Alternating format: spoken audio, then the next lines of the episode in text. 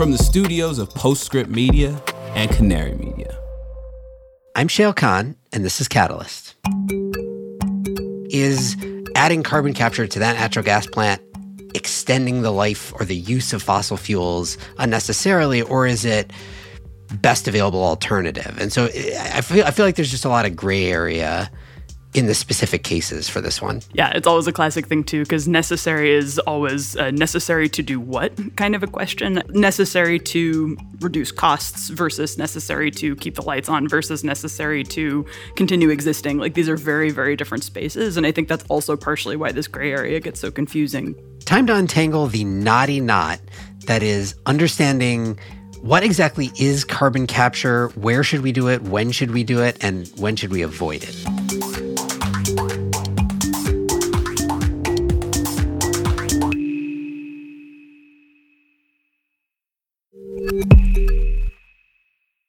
I'm Shayle Khan. I invest in revolutionary climate technologies at Energy Impact Partners. Welcome. Well, whether we like it or not, we are probably going to have to use uh, carbon capture and sequestration, or CCS, and lots of it in this world if we want to achieve any of our reasonable climate goals. Most of the scenarios in the IPCC's sixth assessment report, which is the most recent one, include capturing and storing literally hundreds of gigatons cumulatively of CO2 between now and the end of the century. Just to be clear, what we're talking about here, um, I mean CCS in the broadest sense. It's an umbrella term here for direct air capture with storage or sequestration, bioenergy with carbon capture and storage, point source carbon capture, basically capturing CO2 from any source, ambient air or exhaust flues, and then storing it away somehow for thousands of years, we hope. It's the net in net zero. And it's sort of controversial because using CCS will be a tricky balancing act. On one hand, true decarbonization needs to do most of the work of cutting emissions. It's just going to be way too expensive if we rely too much on CCS. We don't want it crowding out or competing with the resources that should go toward that kind of true decarbonization. On the other hand, we do need CCS, or we will need it, for a lot of the hardest to abate emissions that decarbonization can't get to, what we often call residual emissions. Uh, not to mention the fact that we are going to get to net zero and then probably need to go even further and become net negative globally because we will have overshot our carbon budget. So, whether you're thinking about process emissions from steel or cement, where there are fewer zero carbon alternatives, uh, or whether you're thinking about just getting to negative through things like direct air capture, uh, CCS is definitely going to be a part of the mix here. But there's a lot of debate around it because I think some people think of CCS, and particularly certain parts of CCS world, as being a potential crutch or a way to extend the lifetime of infrastructure that they want to end the lifetime of as quickly as possible. So it can be either thing, right? It can be a crutch or it can be a way to accelerate our path to net zero. So, how do we think about for any given application or any given use of CCS, how do we understand is it a good use? Is it a bad use? What category does it fall into? I think there's a very small group of nerds, most of whom probably listen to this podcast, who intuitively get the differences amongst these different ways to capture CO2 and where they sit in this pecking order. But I think many, many more people do not. And that's a challenge because there are real political and economic forces that are pushing for various forms of carbon capture that can totally muddy these waters. So, to try to tease some of this out, I spoke to someone who thinks a lot about these questions, Dr. Emily Grubert. She's an associate professor of sustainable energy policy at Notre Dame, and she posted a, a really good Twitter thread recently, probably the last Twitter thread that we're going to reference before we start referencing threads threads. Uh, about how the same CCS infrastructure actually has a bunch of different use cases. She put it in four different categories, which we talked about. And I think they're illuminating and a good frame for how to think about this broad category and make sure that when we're talking about CCS, we are talking about the same thing. So, before I get to Emily, as always, you can leave us a voicemail if you want to suggest topics or ask questions. Our number is 919 808 5832, or you can email us at catalyst at postscriptaudio.com. You can also tag us on Twitter. I'm sure we're on threads by the time this gets released. Uh, and for now, here's my conversation with Emily. Emily, welcome. Thanks for having me. Let's talk about CCS. I want to start with talking about terminology a little bit because we're probably going to use a bunch of terms and we should be clear on what we are talking about. So, I guess when we talk about CCS, carbon capture and sequestration, or carbon capture and storage, people sometimes use them interchangeably. I think, like, do you think of that as being an umbrella term that encompasses all the different ways to capture CO2, whether from a point source or the atmosphere or whatever? Or do you think of there being that is one category and some other stuff falls into a different category? Yeah, it's interesting. I think about it as an umbrella term for a set of technologies, but not everything that falls under sort of mitigative carbon uh, carbon capture and storage or carbon removal specifically. So I think about it kind of in any situation where you're using a chemical or physical process to get CO2 out of something. So it probably wouldn't ever refer to like biomass absorption of CO2 as carbon capture and storage, even though you could make that argument. When I talk about it, it's mostly kind of the chemical and physical storage capture mechanisms, uh, whether that's applied to mitigation or removal. Okay, and then there's obviously like nuance within that. So, like, what if you take biogenic CO2 and run a BECCS plant where you're doing bioenergy plus CCS? Then there's then you're in CCS world, right? But you're saying the process of the plant capturing the CO2 from the atmosphere is not itself CCS, at least to the way we're defining it. Yeah, exactly. Like the the tree is not capture. The giant capture unit you put on the power plant is capture in the CCS terminology zone, I think. But yeah, the the whole thing where CCS is kind of a set of technologies and it doesn't really map that well to an atmospheric function, I think is partially what's so confusing about a lot of this. Totally. And that's I think why we want to have this conversation because I thought what what you did when you laid out this sort of framework, I, it was sort of starting to answer a question I hadn't fully articulated, which is that I feel like in the discourse, whether that is in policy circles or uh, even in investment circles and things like that, we often conflate various subcategories of CCS or we confuse them with each other.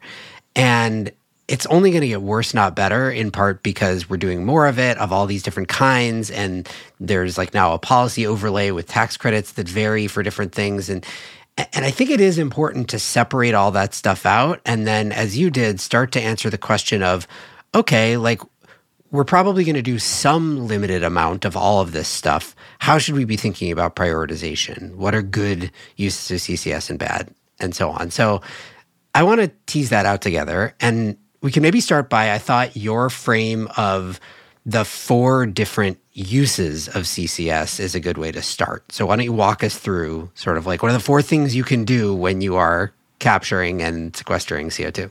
Yeah, absolutely. And I think one of the things that gets exciting about this is that I can even convince myself that there are different categories or subcategories. But broadly speaking, I think the first category and the one that we talk about the most is CCS applied to things where we really do have other solutions. And for the most part, that's basically fossil CCS.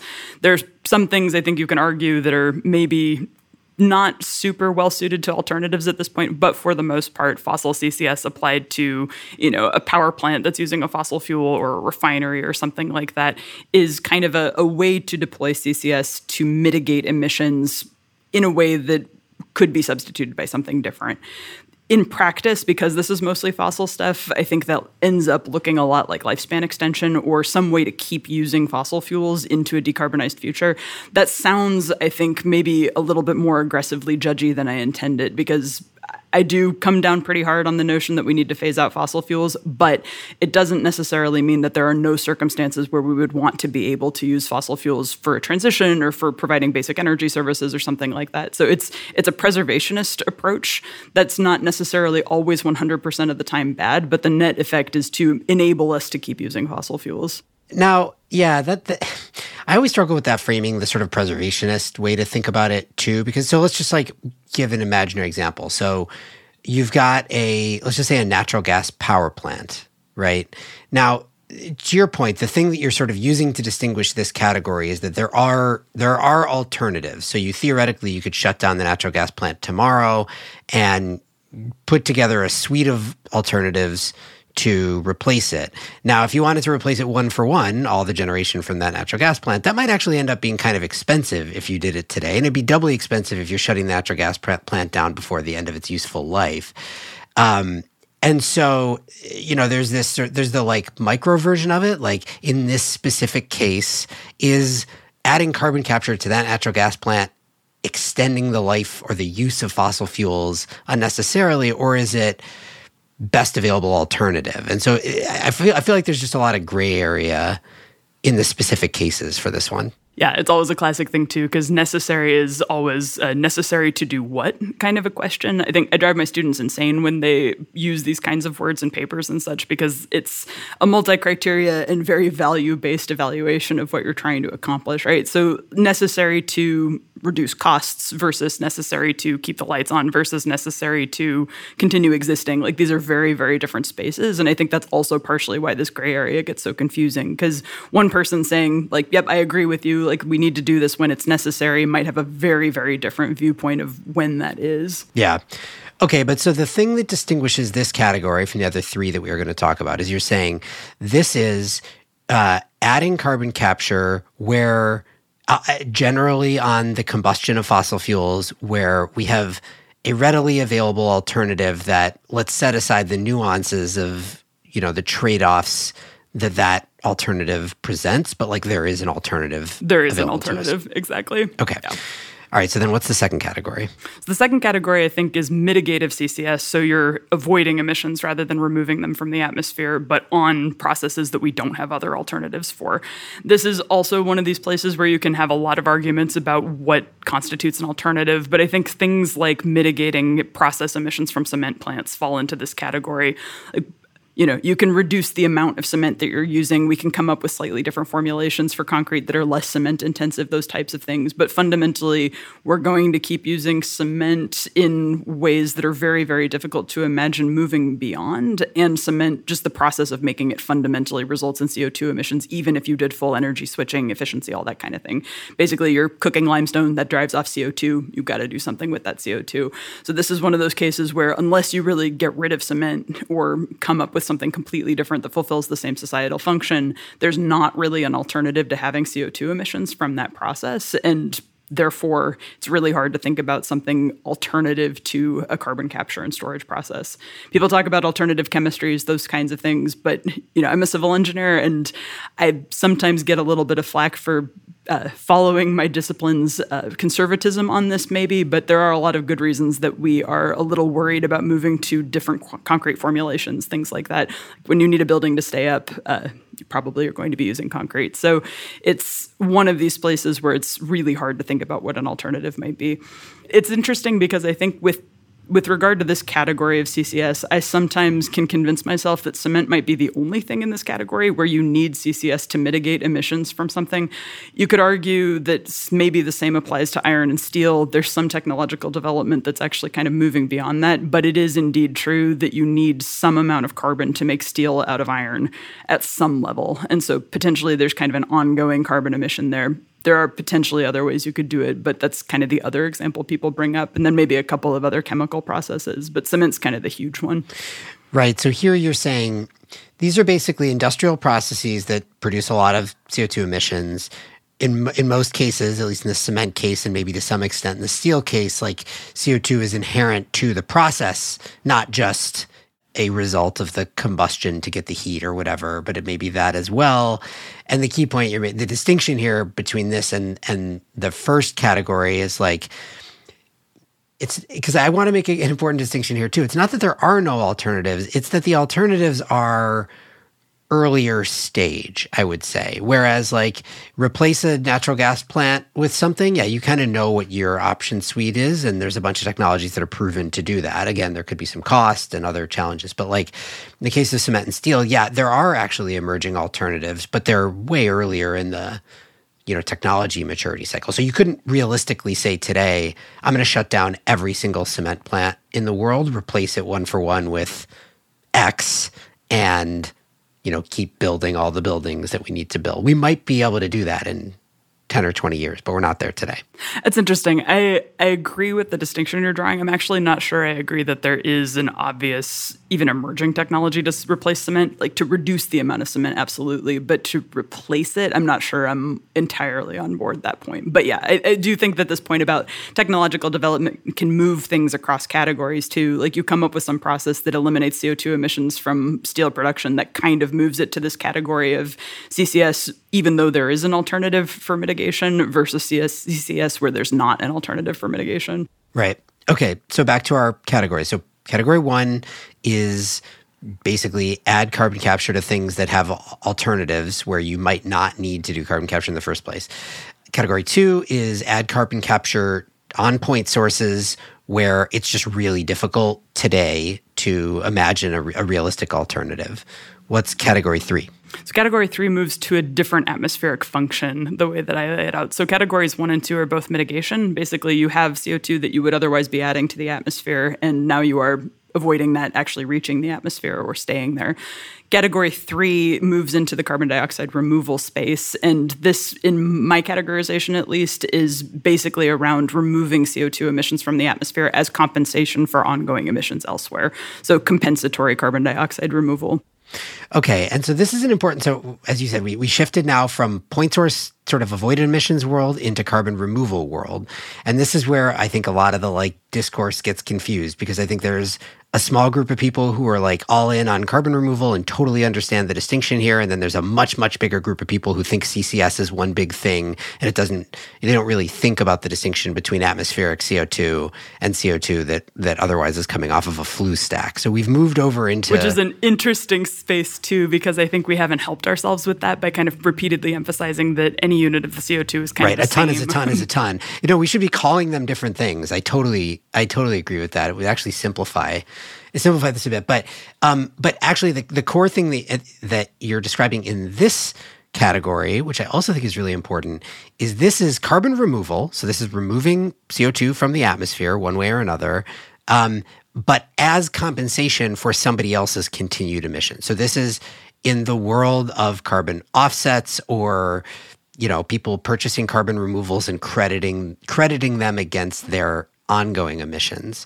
And that's a specific category here, which I think is actually kind of important um, because we'll distinguish it against the fourth category, which you can now describe. yeah.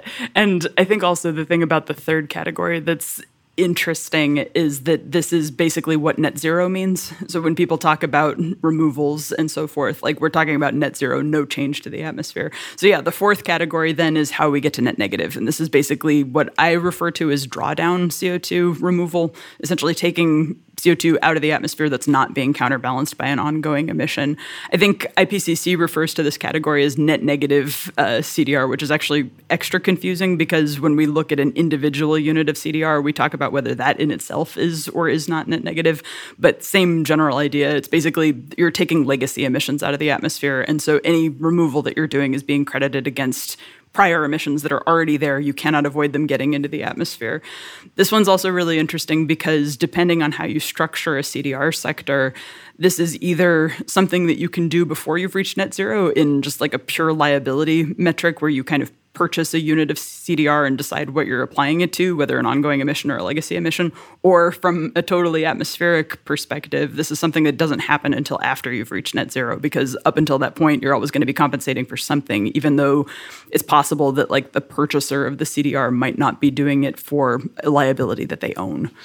So let me see if I can um, offer another frame on this distinction, right? So, from a global perspective, to just like first order, you know, we, we emit 50 gigatons of CO2 annually now.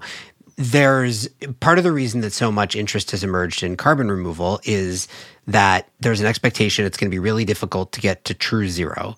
And so we're going to have, let's just say, 10 gigatons of residual emissions in 2040 or 2050 that are going to be really hard to um, to mitigate. And so we compensate for that with uh, with carbon removals, removing CO2 from the atmosphere. So maybe we'll need 10 gigatons, just to put a number on it, of carbon removal. That actually won't get us all the way there because then the expectation is that we are going to need to go negative. We're going to end up, just from a global standpoint, needing to go negative emissions to deal with the residual emissions already in the atmosphere that you described because we're probably going to overshoot.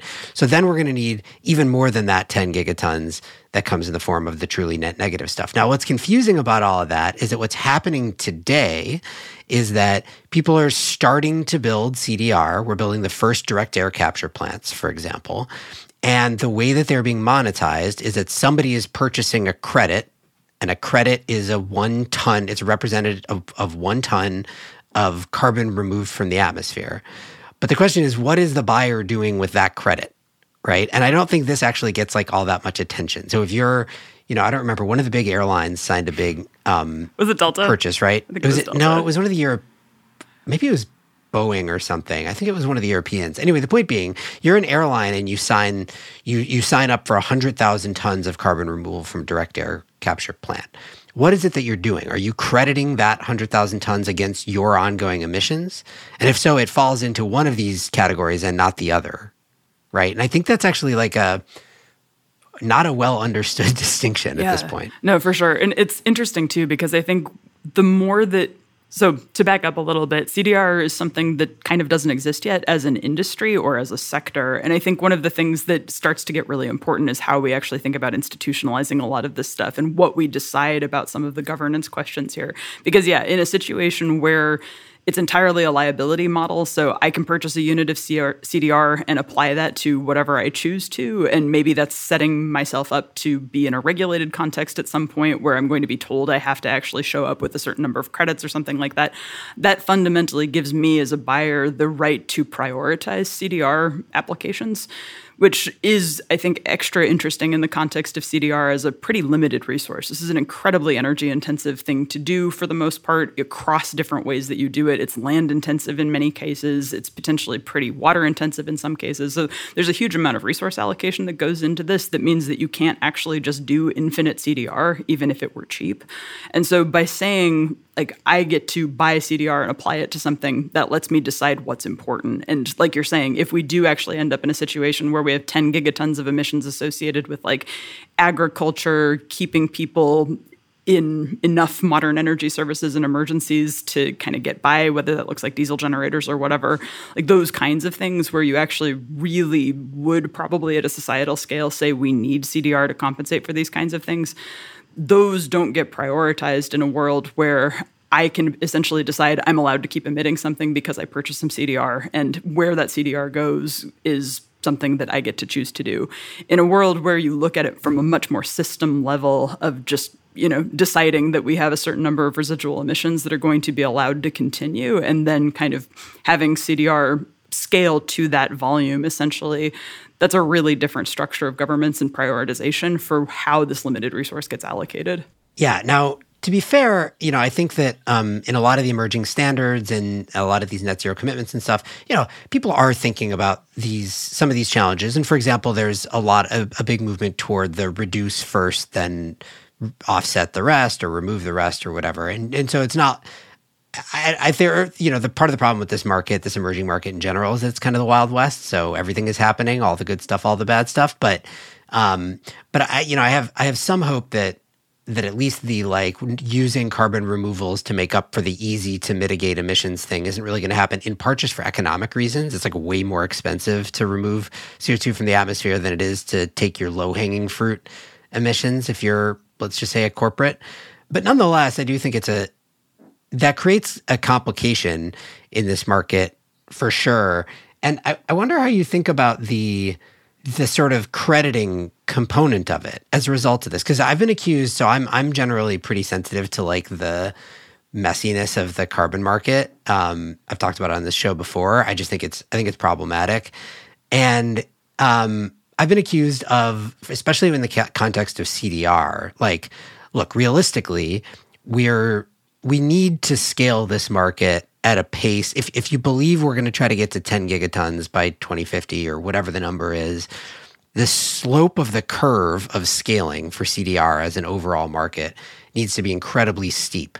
And so we can't really afford at this point to like be perfect with regard to what these credits count toward. And so, for example, in this distinction between your third and fourth category of like offsetting somebody's emissions versus uh, getting rid of residual emissions in the in the atmosphere, like is that not just a a luxury distinction that we should have in 2040, or does it have? Do you think it has like real utility today? No, I think it has real utility today. I'm sympathetic to that argument. I mean, I've been buying CDR credits for four or five years at this point, and like, I'm not saying that I'm net zero or anything like that. It's purely just sort of an investment in scaling some of this stuff to see how it goes. But I think it is actually incredibly important to think about these things now as opposed to later, because right now, basically, the CDR industry doesn't exist as such. There are emerging companies, there are some tax credit structures, those kinds of things.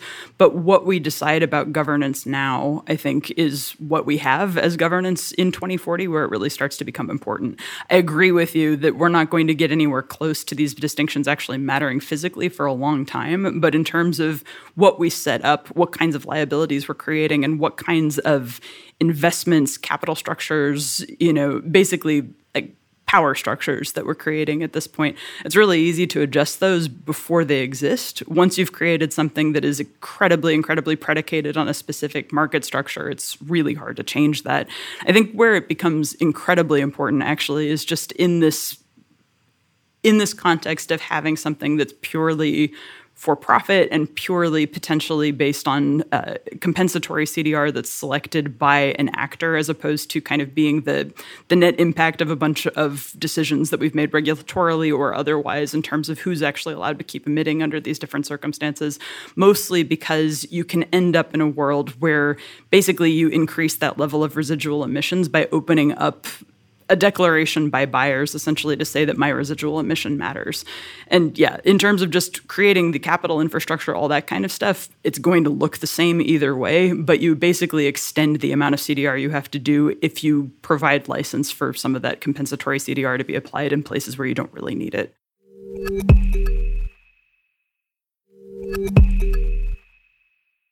Okay, so the point of part of the point anyway of this uh, categorization is to then ask the question of okay like does this help us prioritize a little bit? So back to the four categories just as a reminder. Number one add carbon cap point source carbon capture where there's an alternative. Category two add point source capture where there's probably there's not currently a good alternative.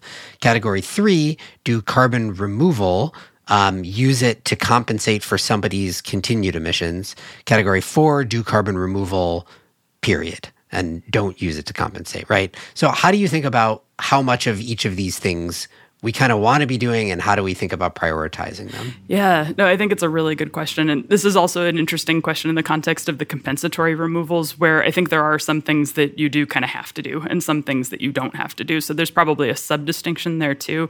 Nitrous oxide emissions from agriculture are kind of the classic one of really, really hard to get rid of and kind of the basis of a lot of the food system that allows us to have a population the size that it is. So getting rid of that is not super. Uh, probable. Their compensatory emissions actually do probably fall into a kind of higher priority category than like, you know, compensatory emissions because I feel like not upgrading my natural gas fired furnace or something like that.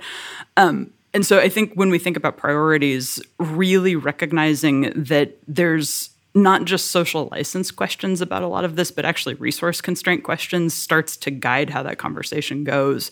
With CDR in particular, I think we would do well to really recognize this as essentially a depletable resource in some ways. You know, there's an amount of CO2 in the atmosphere that means we're not going to run out anytime you know, in the foreseeable yeah. future. Yeah, exactly. But because it's energy intensive, land intensive, those types of things, like you actually can use it up. And so I think that that's a really important frame on the removal side. On the mitigation side, I think really recognizing how infrastructurally intensive some of this stuff is and kind of the fact that you are hitching your wagon, so to speak, to some industries continuing to exist if you end up investing a ton of money and effort into certain of these pathways also helps kind of point to prioritization. So, like, one thing that I think about a lot on the mitigation side is basically how many technology generations might you expect if you do assume that we're going to reach deep decarbonization by the middle of the century. So, for power, that probably looks like one generation if you assume a power plant lives kind of 30 to 50 years. Um, and then hypothetically, you move on, and the fossil fuel industries that are supplying those kinds of interest, uh, infrastructures probably are a lot smaller or don't exist, but there's other reasons that you would expect that to kind of phase out over time. With stuff like cement, you might actually expect that we have some small amount of mitigative CCS kind of indefinitely. So maybe that's you know three or four technology generations before you see really something coming up to replace that. But then with something like CDR, this is potentially as many technology generations as you could project out because after you kind of move past the stuff that you need to compensate for, some of which will happen indefinitely, some of which will kind of phase out over time, you still have this drawdown pool. And so, in terms of prioritization, when we think about like technology investments, I think really focusing on the stuff that we know we're probably going to need for a specific atmospheric application for a long time is a better move. In terms of actually what we're applying the various CCS, CDR technologies to, then yeah, I think thinking about how to what what would a CCS or CDR minimal system look like? What do we not like about that? And then what do we maybe want to add to that in addition to the kind of absolutely necessary pieces of it? How do you think about one of the odd things about all this is that at the end of the day, with basically all of these options, with the exception of some versions of CDR that are like mineralization or something like that, but in basically every other one of these options, you get the same thing, which is a stream of CO2 gas that you've got from somewhere. Um, and then there's a bunch of infrastructure that has to get built to do something with that, right? There, there are CO2 pipelines that are getting built, permitted right now in the Midwest and sort of the Corn Belt around around um, ethanol plants. Uh, and then obviously there's sequestration. You got to do something with it and let it stay there for tens of thousands of years, hopefully. So now we're permitting pore space and class six wells and so on. All that midstream and downstream stuff, or, or by the way, you could also utilize it, like turn it into jet fuel or whatever you're going to do. All that stuff is common to, across all these approaches, right? It's not unique to one or the other. So there, there's also, I think, an argument to be made that like, if we're going to build a carbon management industry, it is to the benefit of the entirety of that industry and all of the things that we do agree that we need to do to just kind of just with some within some limits kind of maximize how much of it we capture now because that is going to get us to the point where we have all the midstream and downstream infrastructure we are definitely going to need no matter what. So i you know what i mean? Like is there an argument that um look it's okay to do more of the category 1 which is clearly the least valuable carbon capture category, that is what's going to spur the development of CO2 pipelines and class six wells? Or yeah, I'm I'm glad you bring this up because I hear this argument all the time, and I disagree with a lot of the way that it gets framed um, for a couple of reasons. So I think one of the things we haven't really talked about is just there are a lot of justice implications for the way that this stuff gets worked out, particularly with the category one types of things where you're generally preserving fossil infrastructure. Like there are other emissions, there are other reasons why people want to move away from fossil fuels other than CO2.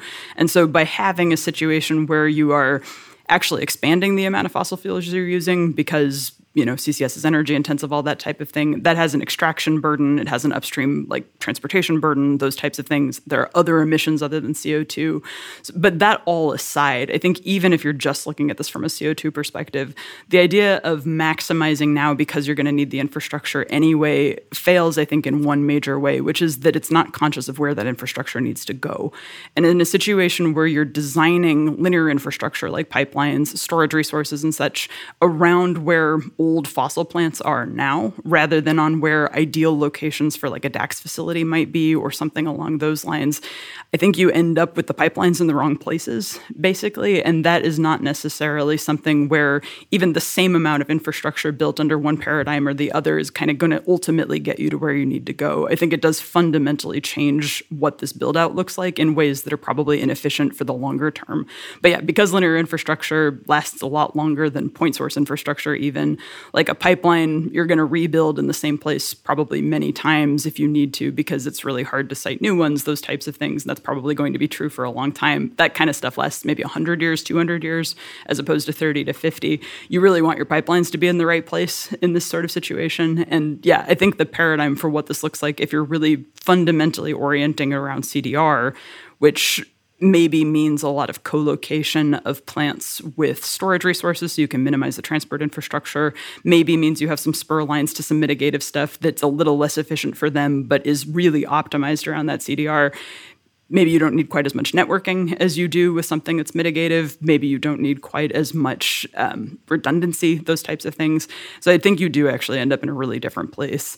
This point on redundancy just to kind of tie that one out. I think one of the other really big infrastructure distinctions between mitigation CCS and removal CCS is basically that it matters if the CO2 is re released in a very different way for something that's mitigated versus removal. This even maybe applies to compensatory CDR a little bit, but it's a real big problem in kind of a net zero circumstance if you have a mitigative CCS project releasing CO2 by accident. That means you need pipeline redundancy. It means you need ways to manage that CO2 otherwise with a removal situation, it's not good if you re release that CO2, but if you have to shut down a pipeline for a couple of months to repair it, it's not necessarily going to be creating a giant atmospheric problem to stop the CDR for a couple of months. And so you might actually be able to get away with a much lower intensity of like pipeline infrastructure if you're oriented that way than you are around mitigation for the same kind of assurances atmospherically.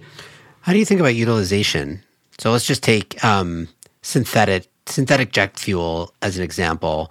So there's you know in order to make synthetic jet fuel you basically you need CO2 and hydrogen. That CO2 is going to have to come from somewhere. Could come from any one of these four categories but well I guess it can't come from the fourth one because the fourth category is is remove, re- removing residual emissions. It doesn't do that because at the end of the day you're still going to combust your jet fuel and it's going to get re-released. So any of the first three categories um, does the scale of the need for uh, some alternative to today's jet fuel uh, affect your thinking a little bit about how we capture how what kind of CO2 we capture and from where? Not really, because I think mitigative CO2 capture still ends up having an atmospheric burden even if it's used in syn fuels. Like who gets the benefit of having captured it in the first place is maybe an open question in some of these. There's some really interesting uh, concerns about double counting and so on in those circumstances. But like that CO2 ultimately is still a contribution to atmospheric levels at the end of the day, whether it's because of the plant or because of the jet fuel, you know. So it actually is kind of a it's a one plus zero instead of a zero plus zero kind of equation if you're looking at something like direct air capture for utilization that results in re-release. So I think that it does actually matter quite a bit. We don't really have the structures in place to ensure that that accounting is really happening and looking at some of the project announcements or ideas that I've seen where both ends of the spectrum are kind of claiming the the mitigation is challenging, especially because then you start to get into people saying, well, this is also an avoidance offset credit because otherwise it would have been fossil jet fuel in addition. You end up sometimes with like three credits for you know, not having actually prevented that CO2 from reaching the atmosphere. So those kinds of things I think do actually really matter when we talk about utilization that results in re-release. Yeah, to me in that scenario, actually it is an avoidance credit. It's an avoidance or whatever credit, but it's it's an avoidance of emissions from what otherwise would have been traditional jet fuel, but in being that, it is nothing else. Like the direct air capture that led to that is actually not removing CO2 from the atmosphere. You can't count it as that.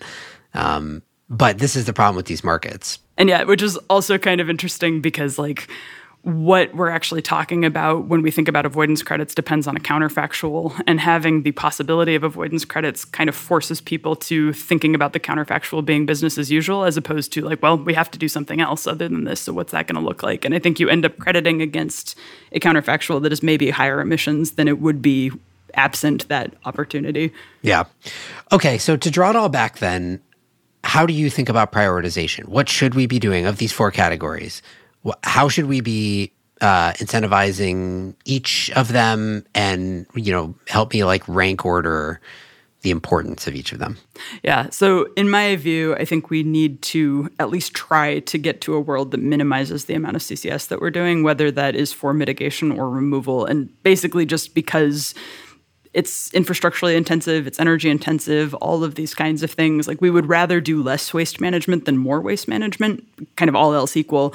All else equal gets a little tricky sometimes because we actually do need to decide what we're trying to accomplish and more waste management sometimes helps you manage wastes then that's not a bad thing but i think doing the stuff that we have to do in order to reach net zero and then net negative needs to be the priority in my view. So really figuring out what does ccs look like in the cement industry and what are the residual emissions that we really don't see being able to manage any other way than compensatory cdr like having those answers and seeing what that looks like thinking about what those infrastructure buildouts look like i think really needs to be where we start. And then the faster you can get to the point where you're actually able to be doing drawdown cdr the better off you are Whew, all right, this is a lot. And, you know, we didn't even get into like, we listed the four categories. We didn't list the subcategories of the four categories that you originally came up with, but there's only so much we can do. So uh, I think we did, I think we did as well as we could. And I appreciate you uh, helping me think through all these complex nuances of the emerging CCS world.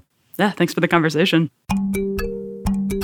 Dr. Emily Grubert is an associate professor of sustainable energy policy at Notre Dame's Keough School of Global Affairs. This show is a co production of Postscript Media and Canary Media. You can head over to canarymedia.com for links to topics on today's show. And Postscript, as always, is supported by Prelude Ventures, a venture capital firm that partners with entrepreneurs to address climate change across a range of sectors, including advanced energy, food and ag, transportation and logistics, advanced materials and manufacturing, and advanced computing. This episode was produced by Daniel Woldorff. Mixing by Roy Campanella and Sean Marquand. Theme song by Sean Marquand. I'm Shayle Kann, and this is Catalyst.